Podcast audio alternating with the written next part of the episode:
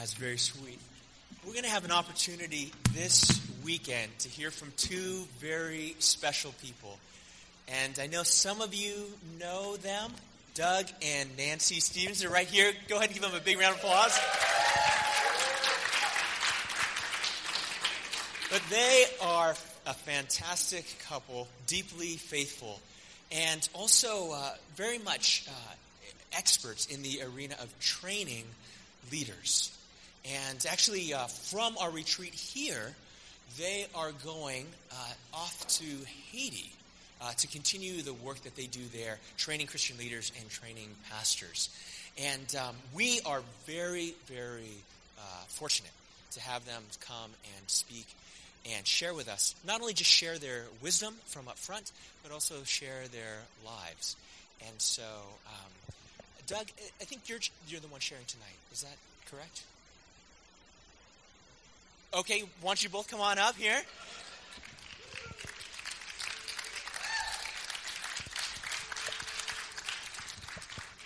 And I just would, we're just so fortunate to have you guys. Thank you for being here, making the time to be with us.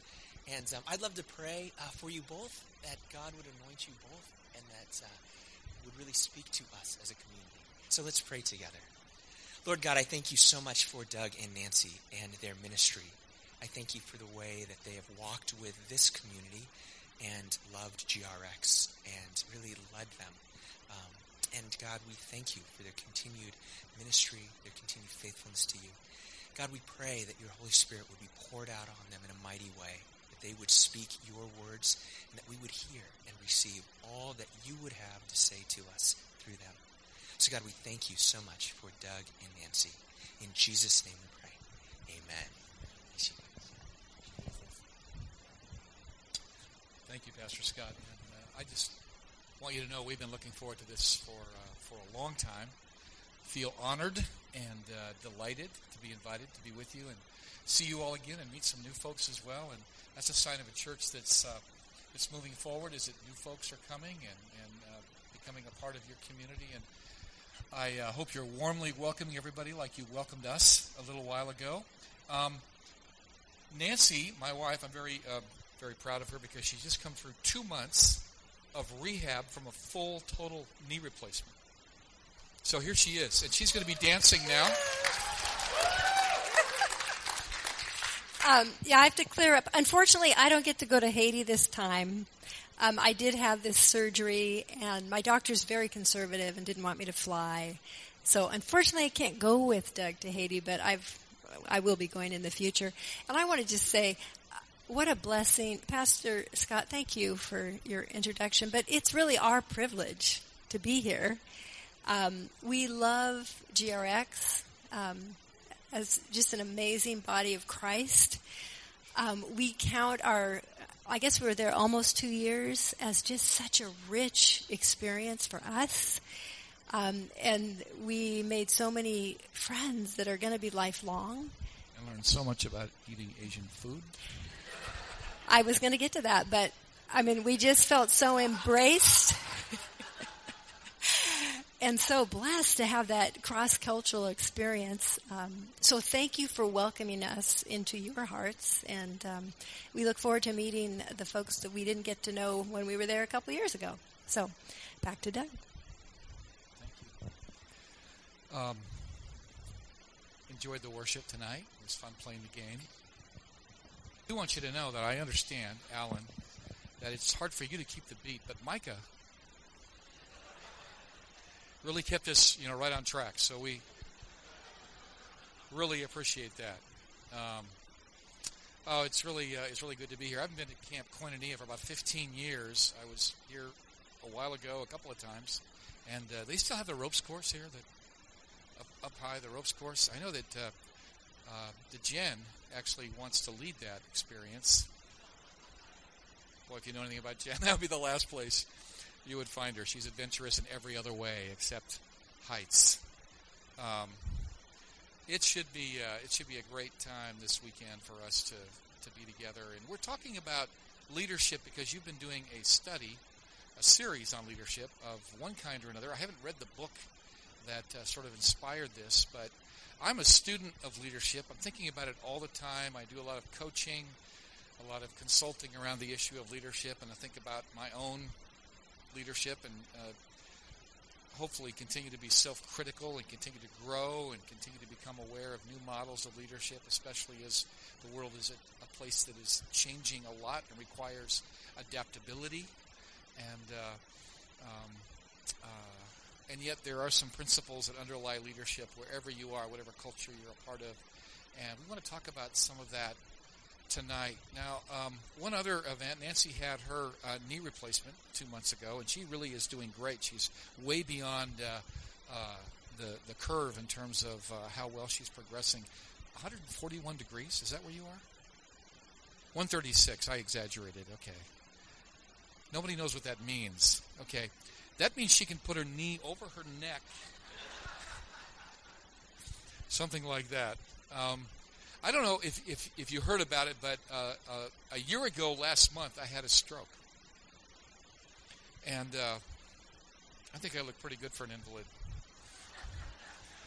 It was very weird to have that experience. Fortunately, it was very minor.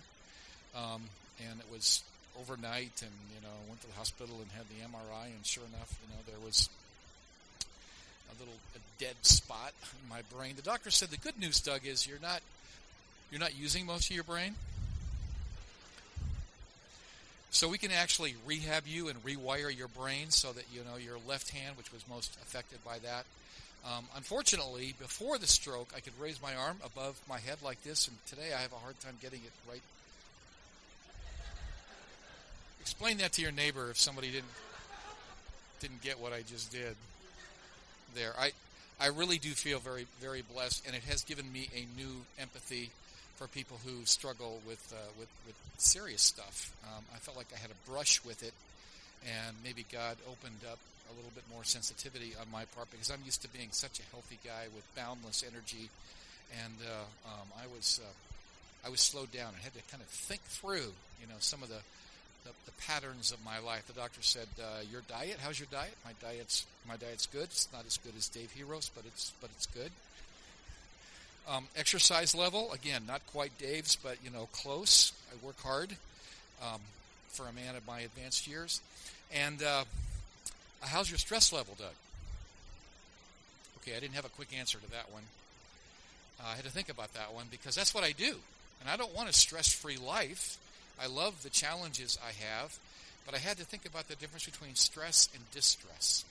And by the way, so do you. You have to think about that difference. Leaders need to think about that, need to think about healthy rhythm.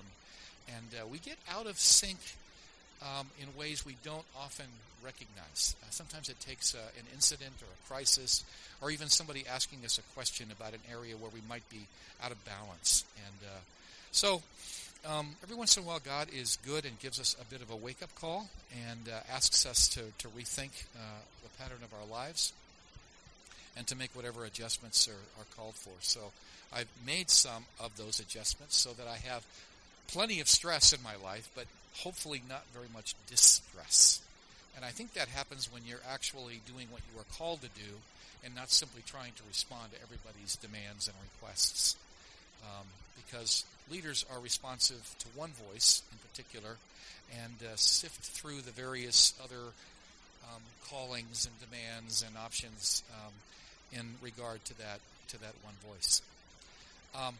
We just have a few minutes tonight. This is really kind of an introduction, and when I think about the passage we're going to read right now, I regret that, because it really could be the whole weekend and much more. But we're going to start here in Joshua chapter 5.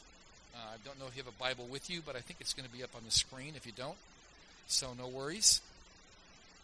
Joshua 5, beginning with verse 9. This is one of my favorite passages in terms of profiling leadership and getting ready to lead.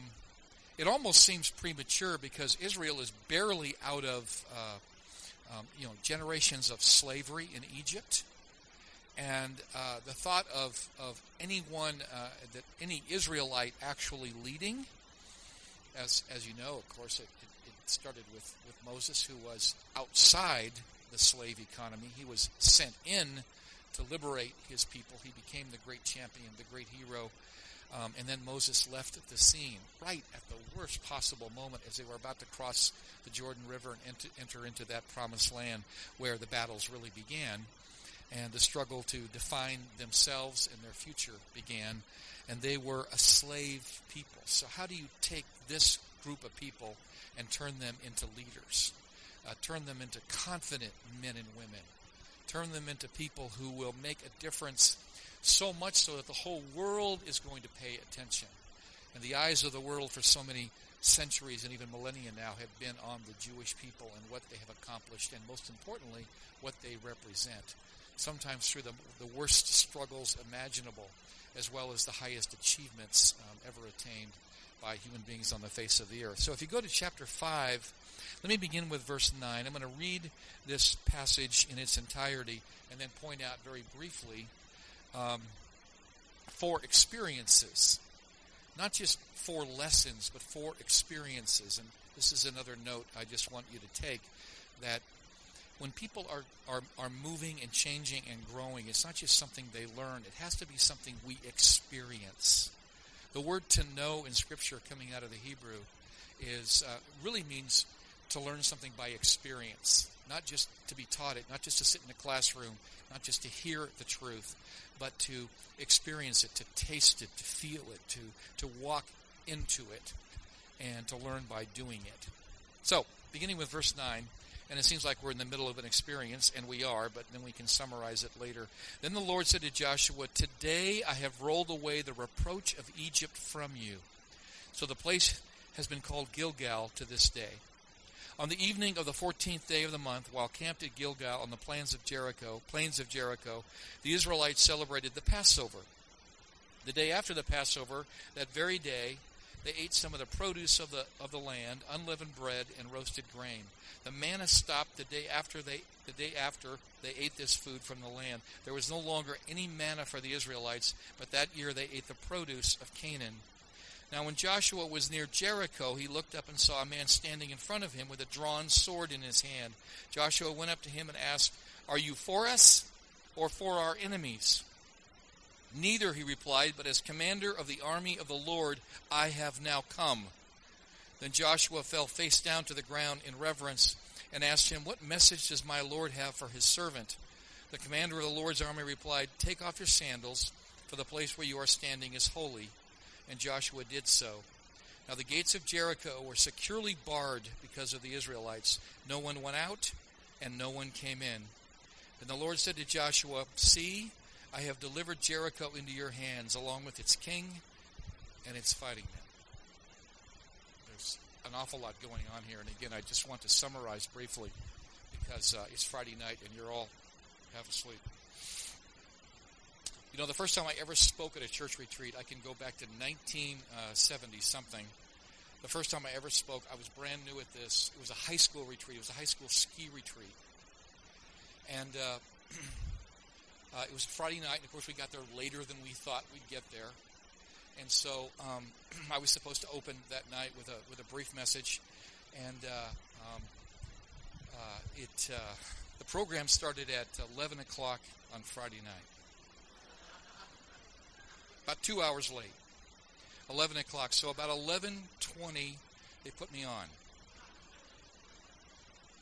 You can't imagine how awkward that felt. But nevertheless, I was going to do what I was supposed to do. And I had heard someone a little while earlier do something in a message to a larger gathering of people that I thought was brilliant, and I wanted to repeat it that night as kind of an opening for the retreat. So I decided to do what he had done, which was a survey of the Bible, starting at 11:20. A survey of the Bible. I wasn't going to read every verse. Okay, I wasn't going to do that. But I was going to give a survey of the Bible. Well, it was close to midnight. I got to Jeremiah. Virtually nobody left in the audience was conscious. I had the good sense and that horrible feeling that I had lost the crowd, which indeed I had, and so I cut it short. So I will not be going too long tonight. I learned the lesson. But here goes. The first experience that Joshua needs to have, and then Israel needs to have, if they're going to become a voice to the nations, if there's going to be any leadership emerging out of Israel, the first experience they have to have is the removal of shame, or as it's called here, the reproach of Egypt. There was a slave mentality after generations of ill treatment, of demeaning and disrespectful behavior, of being forced to work, of being under the control of somebody else, and being devalued as human beings, being treated as subhuman, as less than worthy. Something radical had to happen to the Israelites in terms of their identity. The shame had to be removed. I just want to make note of that, because that's the same is true for us. If you're going to develop the kind of potential God has in mind for you, the shame has to be removed. It has to disappear. It has to go away. How does that happen? I just want to leave that question maybe suspended in the air tonight. But it has to go. Until you believe what God says about you, that you are beloved, that you are made in His image, that you are enormously gifted, and of course those gifts have to be developed. They don't show up full-blown. That you are worth something, that you matter, that you can join with others and make a huge difference in this world. And that those old tapes, perhaps rolling in your head still, that tell you something that you're less than that, that you're not worthy, that you don't matter, that God couldn't possibly care about you or notice you even. And if He does, He would turn away in disgust. If you've heard that, if you feel that at all, to the degree that you do, you are crippled and you are paralyzed and you cannot become the person that God has called you to be. Shame is a terrible thing. We've all been touched by it at least. You can't help it. It's the condition of our world. It's the crossfire of people's disrespect and thoughtlessness. But God can do something about that in your life and mine. And you and I have to respond to that. And what's happening here is there's a conversion of a whole people who were not a people in their own minds and not worthy, into a people valued, claimed by God with a future and with a purpose. People of worth. To know that God is for you, no matter who is against you. To know that He can reclaim you even if you've been lost. That you can be renewed even if you feel like it's too late. It's not too late. And so that has to happen. If you continue then, there's a second experience, and it's definitely in sequence here. The second experience is the manna stops. Now the manna was God's provision. In a sense, it was God's wealth dropped right into their laps. They didn't have to go work for it, fight for it, earn it. It came to them, and because they were slaves and used to being fed, they would work, their slave owners would provide for them. God took over that role. They were released from their slave owners. They were no longer in that condition, but they were still passive. And to move from passivity to responsibility is a huge step, and it's required of everyone who's going to be a leader and who's going to bless other people. So receiving the manna is a blessing for me, but ultimately it doesn't strengthen me. I'm marching in place because it's all just coming to me. Some of us do church like this. We're consumers. It comes to us. But now they're going to have to go out into the land, and they're going to have to find the produce out there. They're going to have to take action. They're going to have to go off on adventures. They're going to have a plan. They're going to have to exert some effort to do this. Now, you see why that first step was so important. They have to be the shame has to be removed. They have to know who they are so that they actually feel like they have the capacity, the capability to now go do something as God wants them to do it. And the land flowing with milk and honey, to go out there into that land. It doesn't flow into you. You have to go find it. God will show you how to do that if you follow His direction. And then interestingly enough, there's this encounter that Joshua has with a warrior that he meets on the road. And Joshua, you know, you can't imagine the pressure that Joshua must have felt. First of all, Moses, our hero, our commander, our captain, our inspiration, the deliverer of the Torah. He disappeared. He's gone. Rumor is it, he's dead.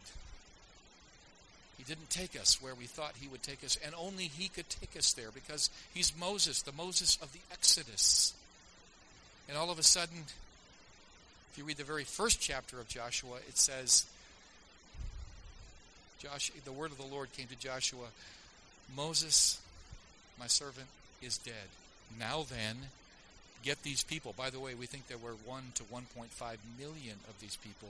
Get them across the Jordan River. Well, they're not going to listen to anybody else but Moses. Who is Joshua? He's the assistant to Moses. He carries, you know, his baggage.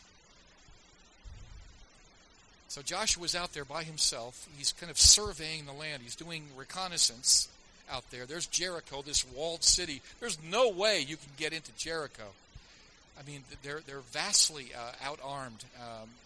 The weaponry of Jericho, the fortress, they're not going to be able to penetrate that.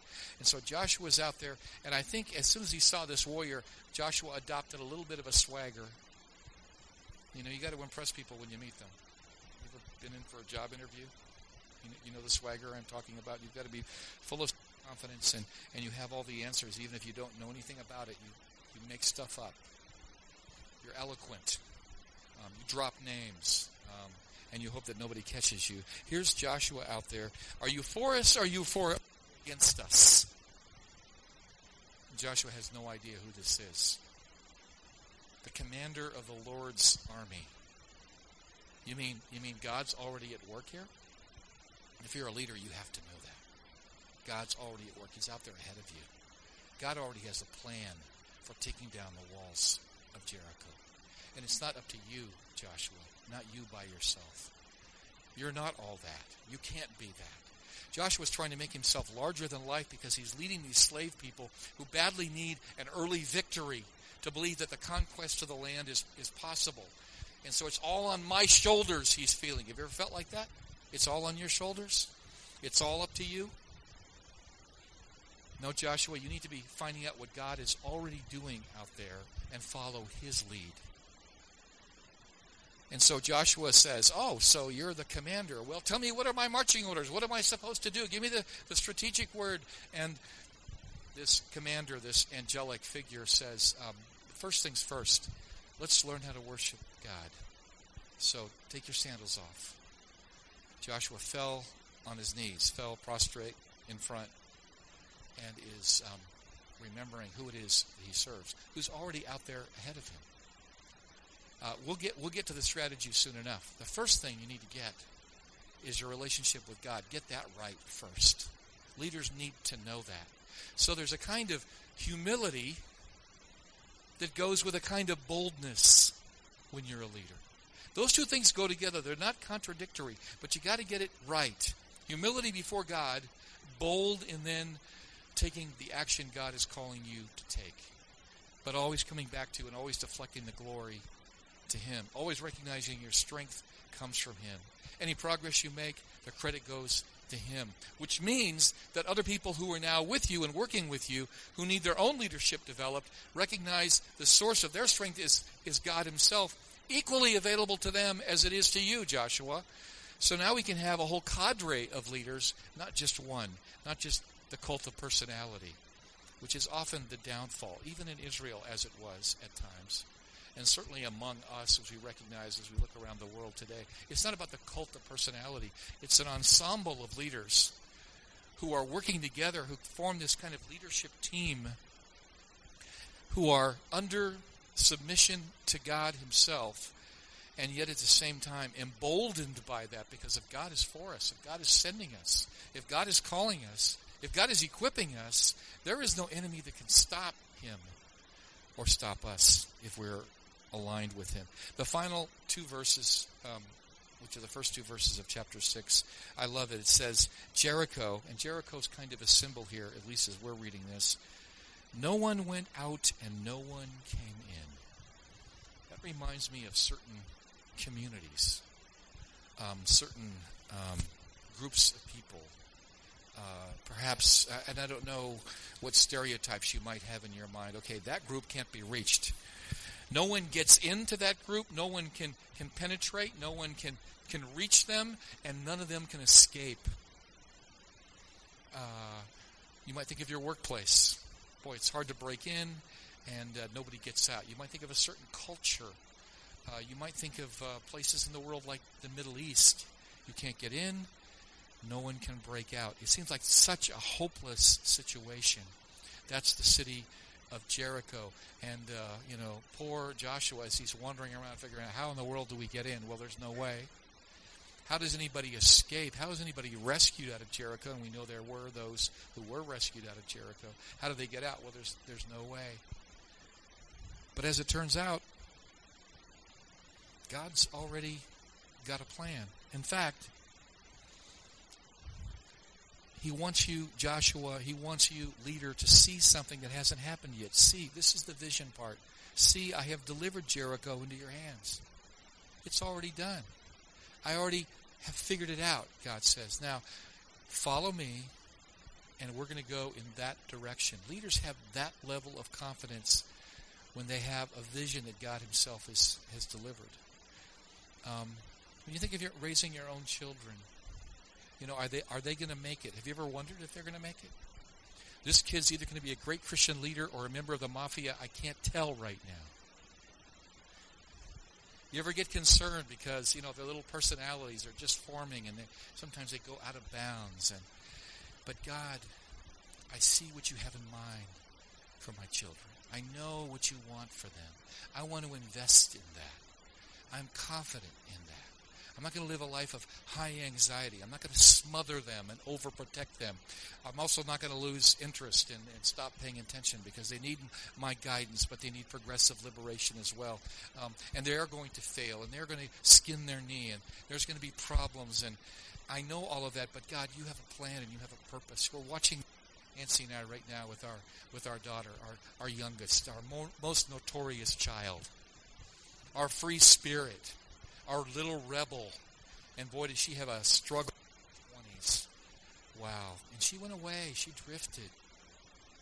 But you know what? God has given us a vision that sometimes we didn't even believe. Almost tempted to give up and say, just hope she survives this. And now she's this raging evangelist. I'm listening to her going, where did she come from? She's had an encounter with the living God that I've always dreamed about. And yet God always had it as part of His purpose.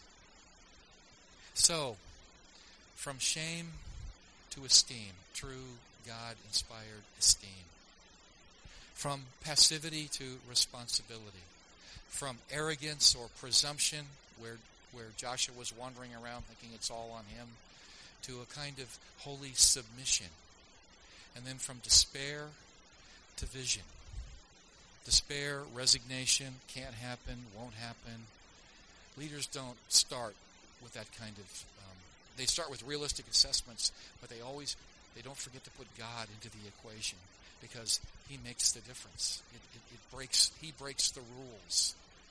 See, I have already given you the city of Jericho. That's a stretching of our faith, and leaders are constantly being stretched in that. Okay, well, that's a bit of our opener for the weekend. And I hope as we plunge into this weekend, as we have a lot of fun around the edges, we'll also think a little bit more clearly, and hopefully with some excitement about leadership and what God is calling us to do. Let me pray for us. Lord, thank you for this gathering late on Friday night after a long week. But Lord, if you have something in mind for us, something that you have called us to do, we just don't want to miss that.